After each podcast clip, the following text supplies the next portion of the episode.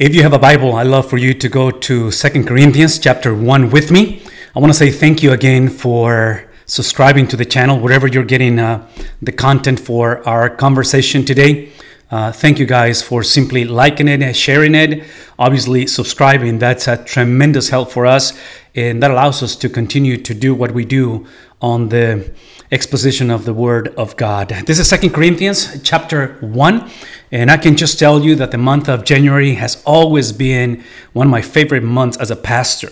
And part of the pastoral ministry, obviously, one of the main tasks that we do have, that I have, is precisely the exposition of the Word of God.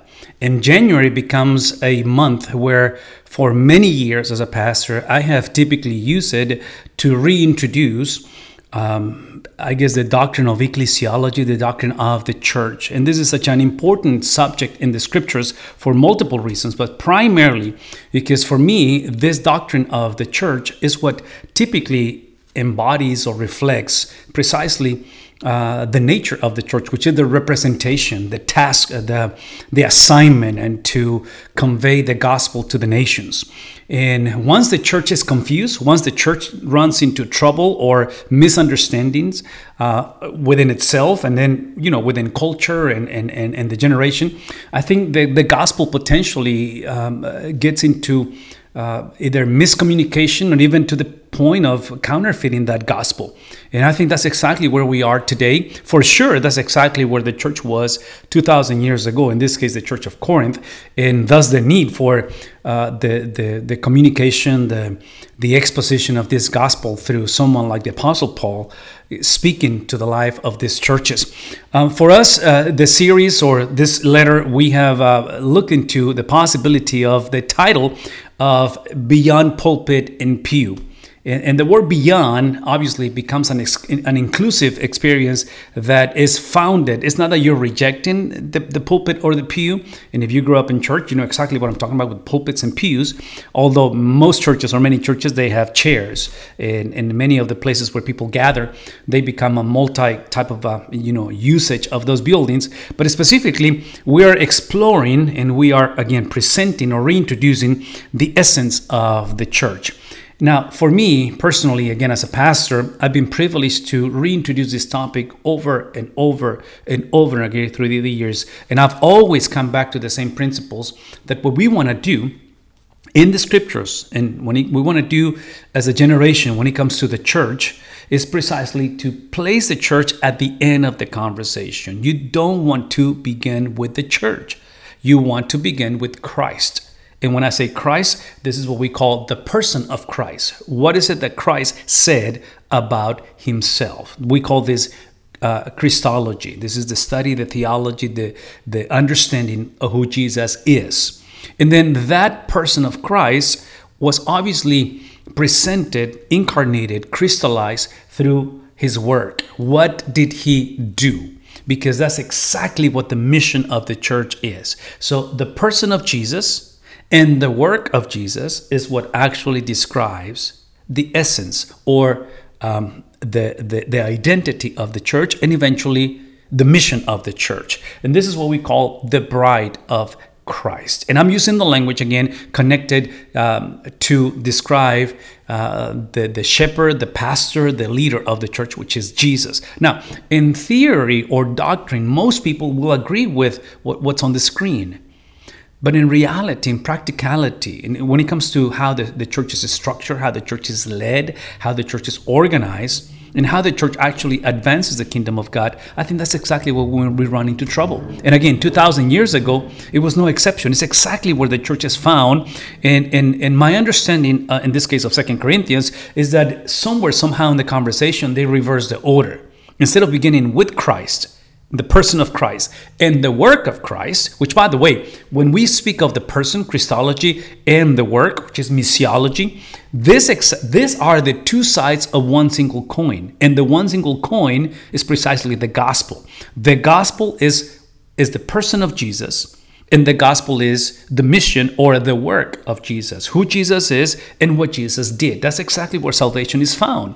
And once that's reversed, if you were to begin with the church, or you begin with yourself and your need and your experience and your theology and your background and your personal preferences, by default, once that once that is uh, reversed, then Christ, the person of Jesus, becomes whatever we want to make of him, and then obviously the work of Christ becomes becomes more of a a buffet line where you are selecting the things that you like about Jesus. Well, that's that's not going to work, and I believe that's exactly what uh, the church in Corinth was doing and facing and, and encountering. Now, typically, the reversal of the order happens on something that we call blind spots. My argument or my benefit of the doubt to every church, and Corinth is going to be one of them, is no church really wants to do this. No marriage wants to do the reversal. No Christian wants to really, you know, have Jesus as a cosmic butler that simply serves my agenda, my purposes. But it happens again. It happens in a manner where um, either is uh, the compromising of the gospel, the confusing of our generation infiltrates, which is the case in most of these churches in the New Testament. They've been infiltrated by false doctrine and false teachers, eh, and, and by the before you know it, the church is in trouble. Well, it's pretty obvious in America, in our culture, in our generation, around the world, the church is in trouble.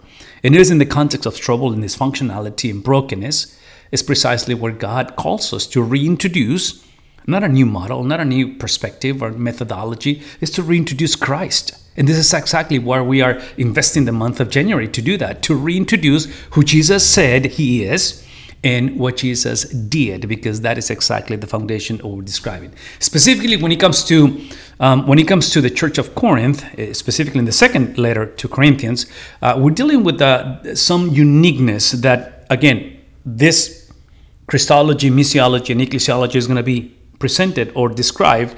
The first one is precisely on the essence of the church, is that the church always is being placed, and this is this is before i mean i'm going all the way back to genesis that men the church is being entrusted to have dominion under submission so when it comes to apostolic authority the church functions under the authority of someone else and the authority of someone else, which in this case is the apostles, is the authority given precisely by the person and the work of Christ. In other words, what the apostles are conveying is precisely the person of Jesus in the work of Jesus. And the, the apostles, from my, my understanding, is what they're doing is not only introducing, once again, the gospel, but they're also, this is apostolic authority, they're also explaining or contextualizing that gospel. So in this case, when it comes to the Corinthians and Second Corinthians in particular, you know, they're dealing with the issue that they want to have dominion above dominion, meaning they want to be autonomous, they want to be self sufficient, they want to continue to redefine concepts and understanding and, and, and, and, and doctrine. And Paul is going to come and say, No, no, listen, you, you don't have the right to do that. If you have been transformed by the gospel, it is the gospel that defines what that means and how you go about it. The second thing is the concept, which is obviously connected, is the understanding of leading from the second chair and how we're speaking of leadership within the context of the church. Because obviously, if, if we're going to follow apostolic leadership, I want you to listen to this. Apostolic leadership, which is the Bible, which is the scriptures, right? Apostolic leadership begins by having leaders within the church under the leadership of the apostles or the scriptures. This is why we lead, we have dominion under submission. And the dominion that we've been entrusted with, or the stewardship of our leadership, is precisely under the leadership of the Christ, the person of Christ, and the work of Christ. Ultimately, Paul is going to utilize this letter to convey and to remind people that if you were to exercise and lead biblically from the second chair under the authority of the apostles, there will be a price to pay. And this is why, we're about to navigate this, this is why, especially in the concept of obstacles, in the, con- in the, in the concept of obstacles and difficulties and challenges, in the Bible, suffering because of Jesus, once again, Christology and missiology, right? The person and the work of Jesus, uh, the Christ, suffering is normative in the Bible. I'm gonna say that again. Suffering is normative. It's expected. It's supposed to happen. I guess. I guess one of the one of the uniqueness or one of the distinctives or the symptoms of a church, of a family, of a Christian that reverse the order. It begins with self begins with our experience, with our traditions, instead of Christ, that's when we get surprised with suffering. Number one. So if you're surprised by suffering, probably the order has been reversed. Secondly, which probably is the hardest, and I think that's exactly where these churches are. Not only you're surprised by suffering, but most of the suffering that these churches are experiencing are, is self inflicted. And that's what you don't want. You don't want to go through suffering. This is what I call unnecessary suffering. You want to you want to go through the suffering that is shaping you into the image of Christ. And you want to go through the suffering, which is the only suffering that Jesus makes himself accountable or responsible for the outcome. Whatever happens in the struggle, in the difficulties, in the challenges that I'm facing as I proclaim, what is it? Not the church. I'm not proclaiming my Christian leadership. I'm not proclaiming uh, I'm proclaiming the person of Christ and I'm proclaiming the lifestyle of Jesus. And that's going to cause all these complications. This is why Paul what he does on verse 1 so if you have a bible chapter 2 of uh, uh, chapter 1 of Second corinthians he begins by describing his calling he's, he's explaining how he's got the dominion as an apostle under the submission his submission to the actual apostle, to the actual shepherd of the church. And this is why he uses the language of the apostle. I mean, he's, uh, you know, I'm an apostle of Christ Jesus by the will of God. Okay, again, this is, I'm just simply following what I've been called to do. This is not my idea. This wasn't, I, I, this is like salvation, right? In salvation, salvation is what happens to you.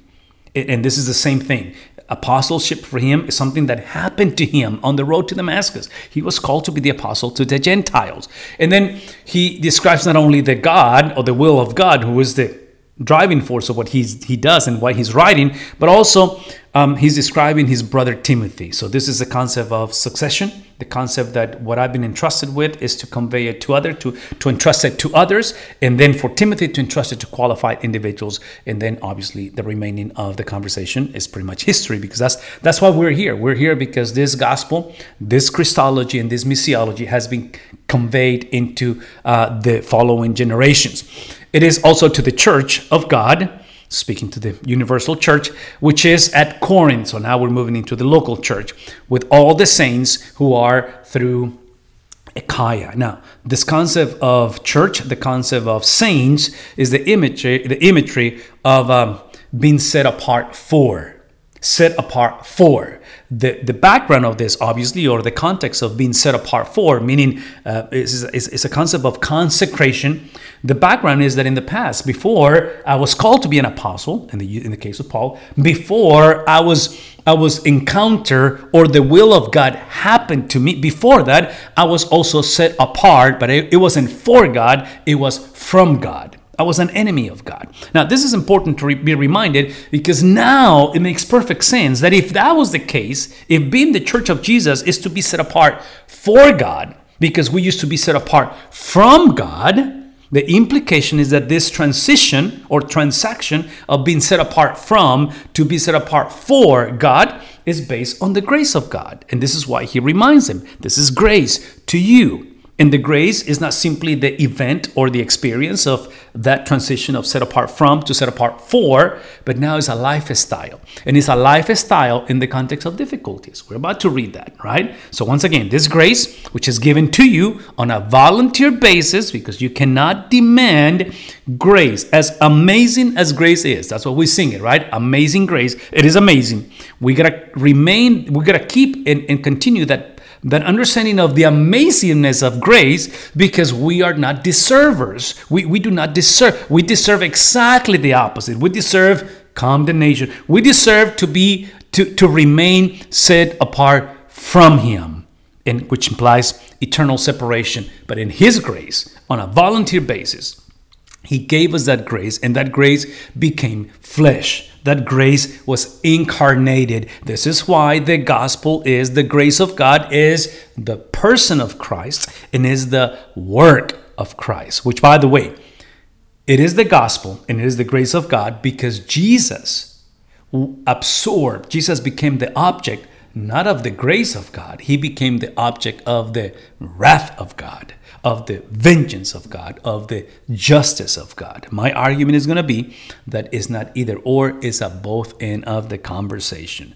That the justice or the wrath or the um, or, or, the uh, uh um, um, vengeance of God is in a co relationship, side to side, like faith and works, with in this case, the grace of God. So in this case, it is given to you in the peace from God. I mean, this is this is huge, huge blessing and and and and, and, a plea before God. This is what Paul is saying. You know, I want you to experience the peace of God, which by the way, by the for the Christian, the peace of God is a person.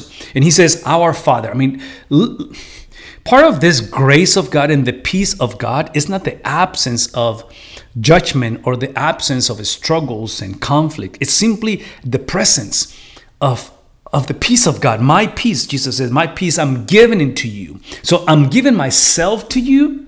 And, and that giving implies a brand new relationship with precisely my heavenly Father who's going to forsake me for your sake. In, in, in the forsakenness of Jesus, the abandonment of Jesus, is that now we get the grace of God and the mercy of God and the compassion of God. Not necessarily that things are going to change or improve, but now we have the ability that regardless and in spite of our circumstances, we're able to call Him our Father. The point of this is that familial language, is that ability to really um, embrace and have a relationship with the God of the scriptures in spite of our circumstances. And then he uses the terminology or the title of Lord, which obviously is a massive, massive implication because it is this is this is the name that was given in Philippians 2 that Paul mentions that it was given above every other name, that at the name or the title of Lord, Every knee will bow and every tongue will confess. So, what's the point? The point is that this authority of Christ, this supremacy of Christ, please listen to me, was given, was restored in a sense through his humiliation. And if Jesus is the model, that's why ecclesiology or the church is defined by the person and the work of Jesus. That person and that lifestyle, which once again, it was brought into humiliation and then exaltation. That's exactly how we lead. That's exactly how we lived. We lived in a world where we will be humiliated. We will go through the valley of the shadow and death. We will experience losses in this world, but they're purposeful. They have a reason, and the reason is to convey the lordship of Jesus. Through our suffering, Paul is going to convey to us, we are reminding the world that although you may oppress us, although you may, whatever the case may be, and there might be losses, and they're tangible and they're real in Jesus Christ because of his lordship and the fact that he is our father and he is our brother. Guess what? This is not final. The losses, the humiliation, the grief is never final. Why? It's never final because he is Lord is never final because nothing can separate us from that relationship with our Heavenly Father. All that to say is that ultimately, that person of Christ, once again, Christology, the person of Jesus, and then the works of Jesus reminds us that this is a this is a uh, a reintroduction reintroduction of the pretzel and I'm using the pretzel again to remind us, and again, this is just my simplistic way of explaining, trying to explain something that is extremely hard to explain, which is the Trinity. Because Paul is using the language of, again, God our Father and the Lord uh, in the same sentence, putting that equality, that same essence, is one God. And that's exactly when I think of the triune God, I think of a pretzel that is one bread with two hole, with three holes.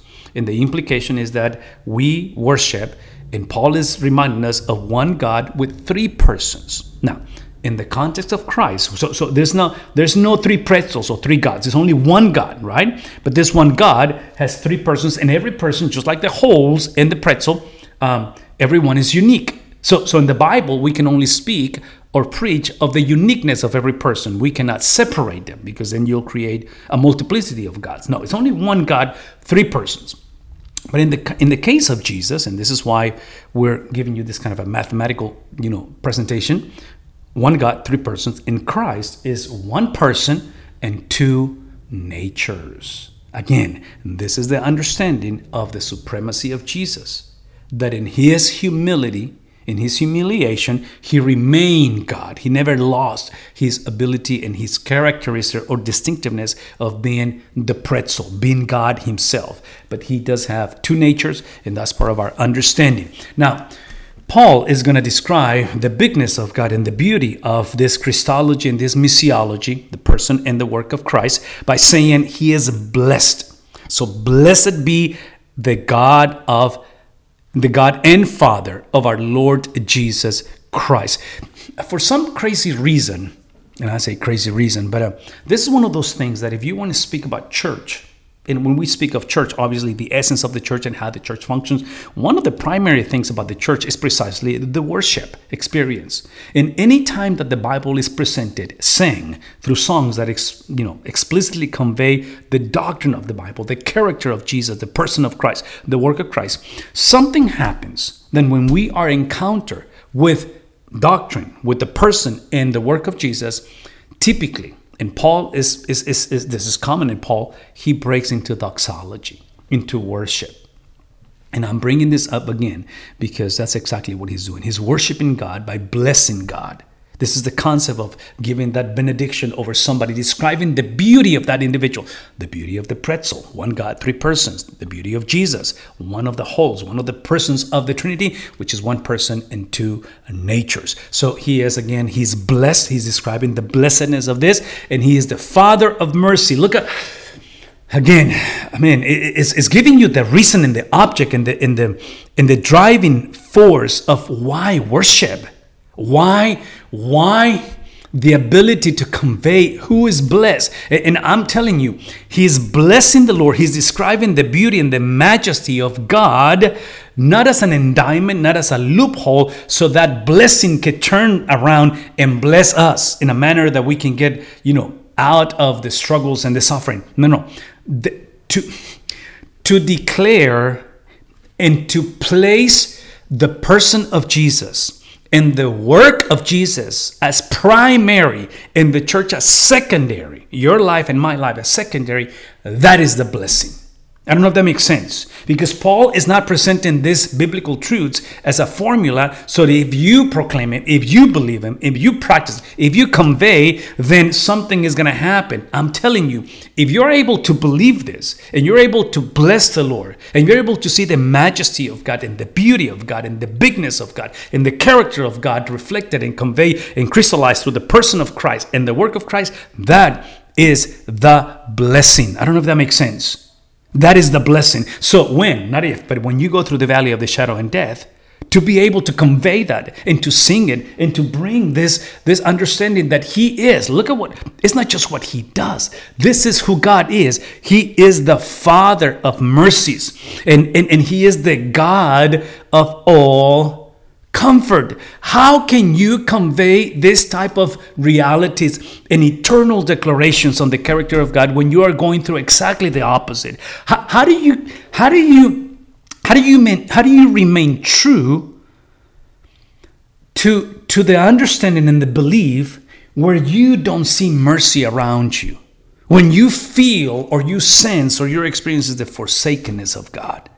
How, how do you go about life in relationships and really speak of comfort where all that you have known for the last two months, maybe three years, maybe 20 years, is precisely the opposite. Instead of comfort, you feel the abandonment, you feel the grief, you have experienced the loss, the irreversible loss. How do you do that? And I'm going to say that again. You do that by making the person and the work of Christ normative in your life. That's exactly what becomes the driving force of what you do and who you are.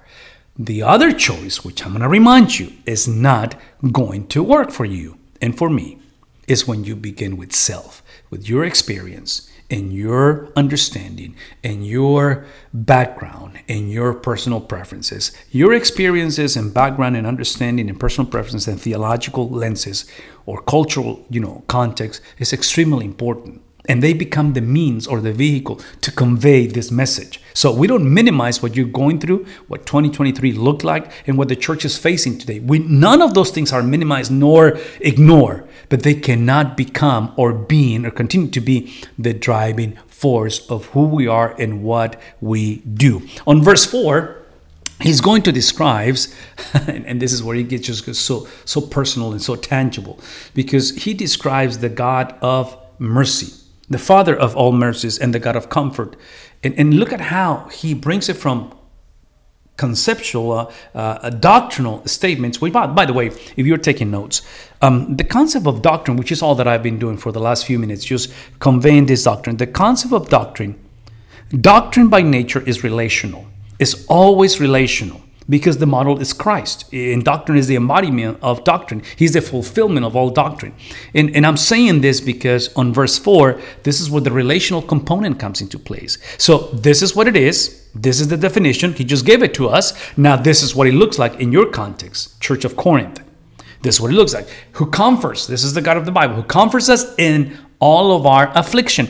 So the comfort of God is not the absence of affliction. The comfort of God is simply the reality, the presence, the image, the, the intervention of the God of the Bible in spite of our afflictions. So this is why we never thank God for our afflictions.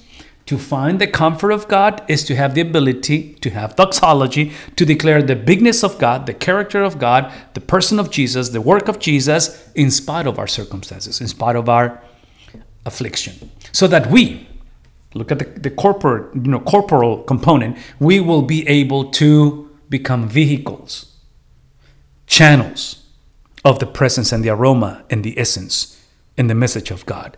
Now we speak of ecclesiology. Now we speak of the church, and that we are will be able or enable, right? This is what the gospel does, enables people to comfort those who are in who are in any affliction with the comfort we're, we're, we're with the comfort watch this with the comfort with which we ourselves in other words what we're conveying it, what we're bringing into the conversation is a comfort, is a mercy that doesn't come from us or uh, it doesn't belong. We are sim- we're simply storing the, the comfort and the and the goodness and the mercy of someone else. We've been entrusted with that, which by the way, and, and I gotta finish this, but let me just say this to you. The reason why the church is able to do this and commissioned to do this is because Jesus of Nazareth, Christ, the person in the work of Christ, Jesus of Nazareth did not experience that comfort when he called upon the Father. When he cried out for mercy, and if it was possible for him to avoid drinking of the cup, when he was hanging on that cross, given of his life, and he cried out and said, Why have you forsaken me? There was no comfort. It was abandonment and loneliness and betrayal and eventually death. And this is why we're able to do this. So all that I'm trying to tell you is that this is not the result of a bunch of people or churches, in this case, family or parents who love their kids and want to bring comfort. No, no, no. I'm telling you, the things that people have experienced, the things that you probably have gone through and potentially will go through in 2024 are beyond human abilities. And Paul is going to describe that. This is why we need the intervention of the supernatural intervention of the God of the scriptures that has brought comfort to us. And Paul is reminding the church in times of need. For just as the sufferings of Christ, oh, come on, I just explained that to you. The sufferings of Christ are ours in abundance. Once again, I told you at the beginning, the sufferings of Jesus are not they are not simply redemptive, which is included, the, the, the expiatory work of Christ. That's that's non-negotiable. We are saved through the redemption of Jesus. But the sufferings of Jesus, and this is why, I'm going to say that again, this is why we speak of the person, that's what happened to him. He, he, he went through suffering. As a person, he suffered. But then his suffering, watch this, became normative. So that's the work of Christ, how he lived. And he lived as a humble servant. He was the suffering servant, he was the man of sorrows. Listen to me.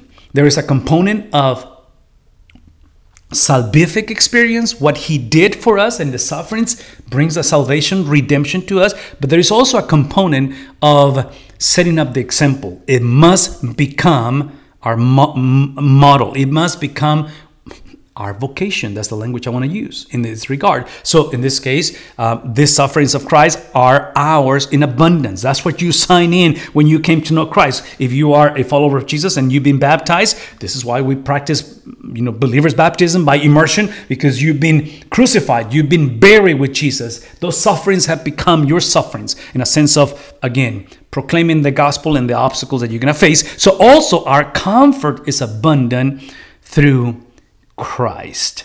And the comfort that we have, obviously, is the understanding, and this is the worldview of the Jewish community, which in this case is obviously Paul's understanding and in, in, the church in, in the first century, is that between the, the present era and the era to come, right? And I'm speaking of eras as in the season, um, uh, the, the, the, the kingdom that we're facing. It began by, obviously, the fall of man, and the present era, Satan is the ruler of this era. He is the prince of the air. Temporarily, he rules, right? And then Jesus shows up and he establishes a brand new kingdom which has not been consummated. This is why we await a second coming. But listen, the first coming, I'm going to argue, is the is the is the one 2000 years ago. That's where the whole transformation and empowerment takes place. But tragically, the church 2,000 years ago is missing, has missed that understanding. And the church, instead of a embracing the reality of, uh, of the overlapping of the eras, which implies, once again, which implies you will go through afflictions. But the afflictions involve and are faced through the comfort that is present.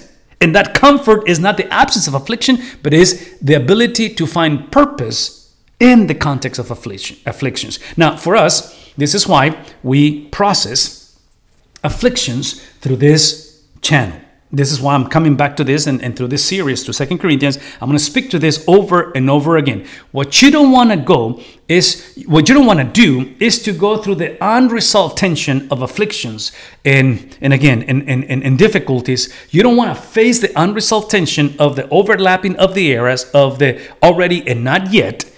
Um, you don't want to go through that through the through the perpetuation of reversing the order. You don't want to begin with you and make yourself the victim, or maybe you creating yourself all this conflict and affliction. You want to face the reality of evil and suffering through the understanding that as real as suffering is and as powerful as Satan is, Satan fulfills the purposes of God because he is Lord. So this is why we proclaim Jesus crucified. This is why we speak of the sufferings of Christ. This is why as much as Jesus suffered and eventually died, he conquered death. This is why we face as churches, we face as families, we face as individuals, we face the struggles of this life not towards victory, but we face it from victory. And the victory which is based in the past is a done deal. First coming of Jesus, this is why we are able to profess and to confess. And, and this is why, uh, again, I, the time is so uh, um, limited for me,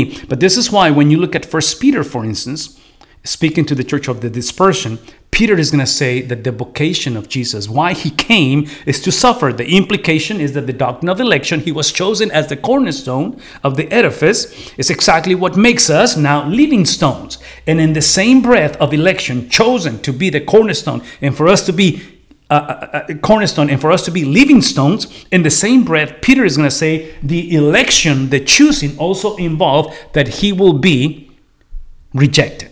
So once again it is humiliation towards exaltation. So he was chosen to be humiliated so he can become our redeemer he can become the firstborn among many. How do I know this? Well, I know this because of Romans. Say in Romans, Paul is speaking to churches who are going through difficulties and heading towards severe persecution. He reminds us, he says, and we know. In other words, you should know this. If you're ignoring this, it's because you are not you are not doing life under apostolic authority. Apostolic authority is beginning with Christ, person, and then his work or life works or lifestyle. So and we know, we should know, that God causes all things to work together for the good of those who love Him. The ability to love God is the result, according to verse 29. This is how you get to love God. Please listen to me. Nobody is born, no one is born loving God. We are born hating God. Does that make sense? I don't know. I love for you guys to check that statement. And I'm making this statement. I'm, I'm, I'm bringing this up to you because when life is not making sense, most of us, we perceive that God doesn't exist and much less he cares. And that's further from the truth. And I'm, I'm bringing this conversation once again to us because how you get, see, that's the win. The win is to love God. How do you love God? You love God when? when you remember that is God who foreknew, this is verse 29 of Romans 8.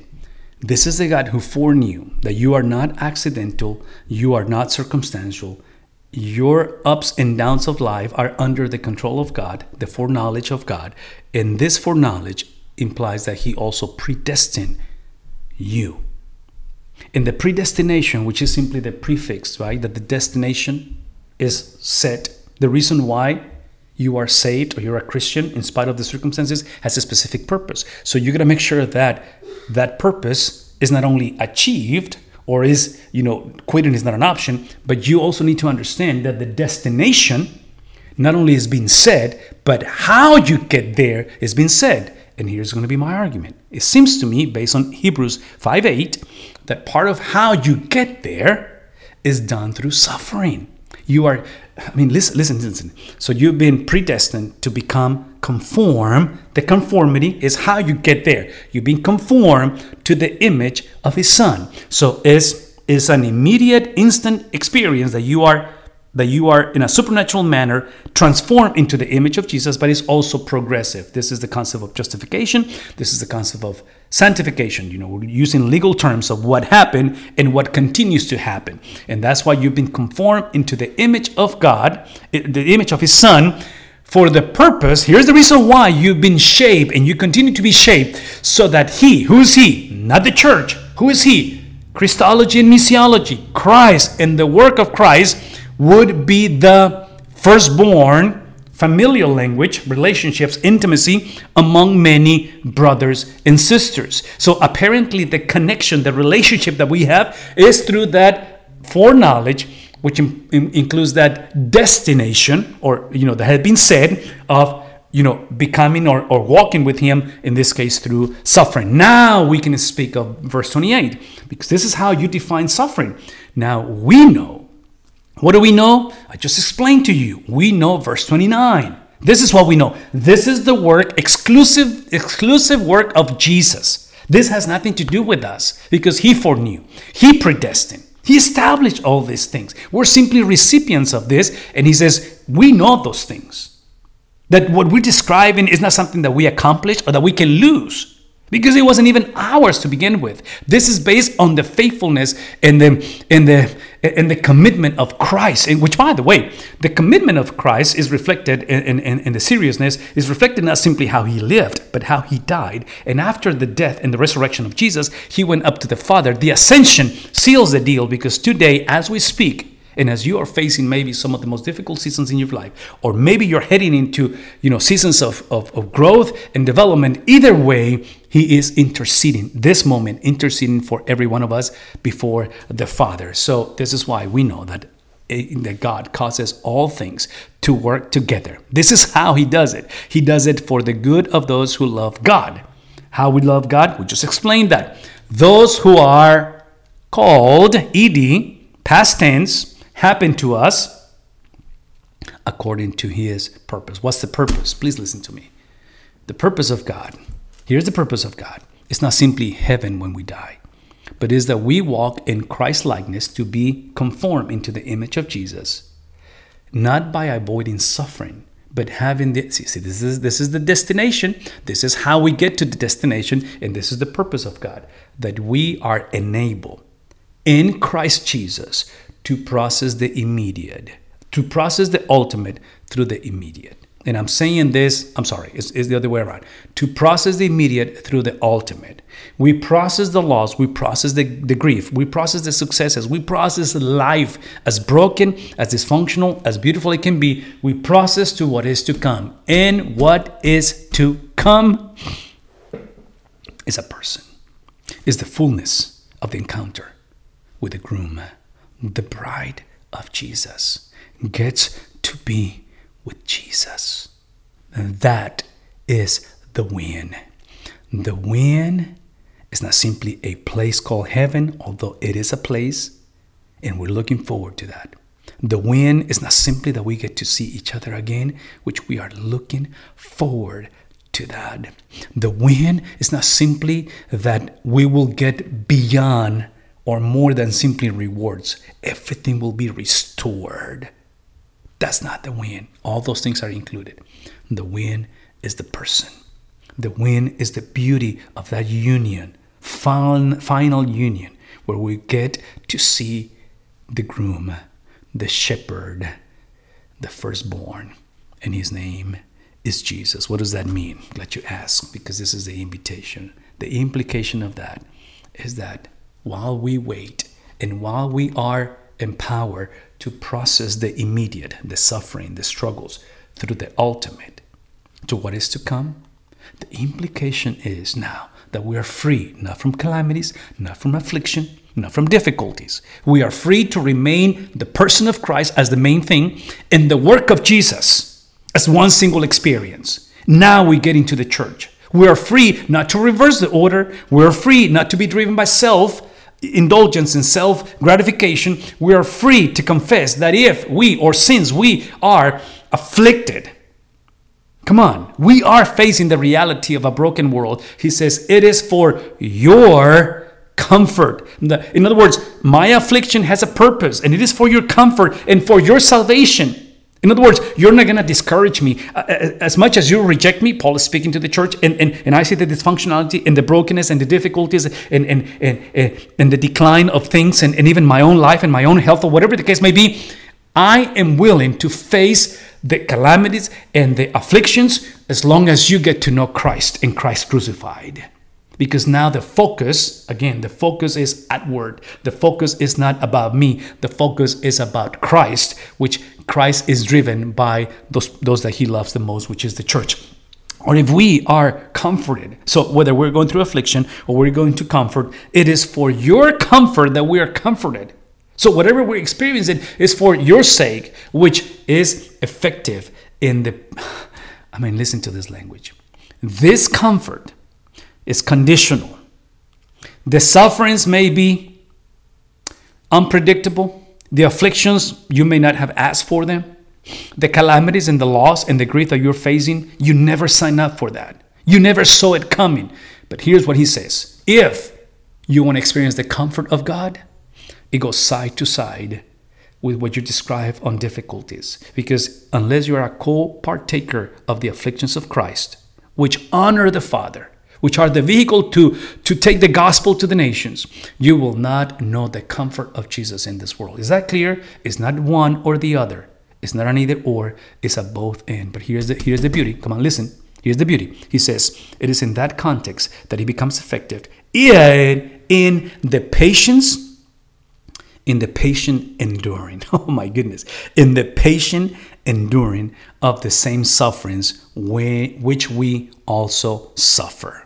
So, whether you're going through small suffering, lots of suffering, small success, great, regardless, the context, the, the ability, the worldview, the, the, the understanding of the church is that church becomes the catalyst of patient enduring.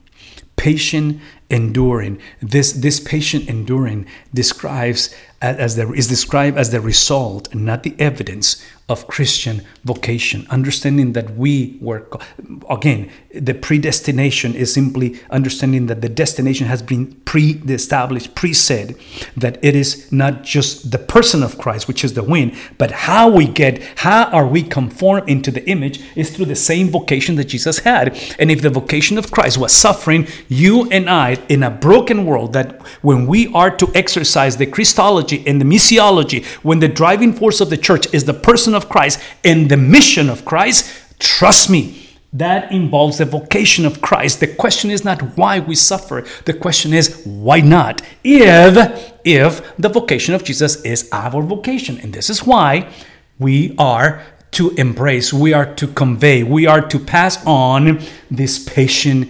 enduring. And obviously, if you want to see some references in the scriptures, this is how the Bible as a whole conveys some of these messages. Here's the prayer, here's the, the plea, the supplication. This is why we are saying what we're saying, because in our certainty, my goodness, in the context of loss, in the context of grief, in the context of desperation, in the context of desolation, in the context of loneliness, Paul says, hope, hope, certainty, unquestionable this is the gospel and our hope for you that either you've been comforted or you've been afflicted, whatever you find yourself, maybe you're in the mix of both.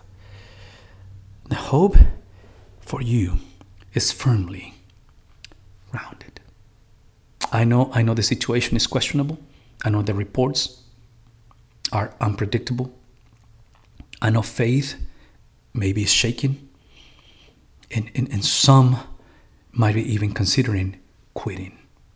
And Paul says, uh, the object of the hope, the reason of our hope. This is not hope for the sake of hope. This is not wishful thinking. This is the certainty. The certainty that our hope in your context is grounded, unshakable, unmovable. Because we know that as you are partners, co laborers in suffering, you will also be in comfort. Maybe today you are facing, we are facing the suffering as the immediate. And this is a broken world. Church is hard. Leader, leading the church is hard. But we process the immediate through the ultimate. And what is to come is the comfort of the one who was abandoned. We are to experience at the end of the journey the love and the restoration of the one who lost it, everything, the one who gave everything up, so you can have access to that ultimate comfort, which is the beauty of the gospel, penetrating homes and families and generations. Now, Paul is going to continue the conversation into this church who has lost hope, who negotiated hope, and who were driven by self indulgence.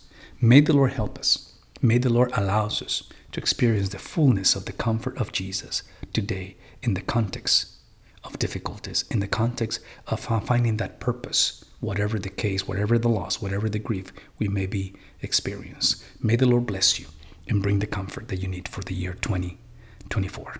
God bless. Thank you.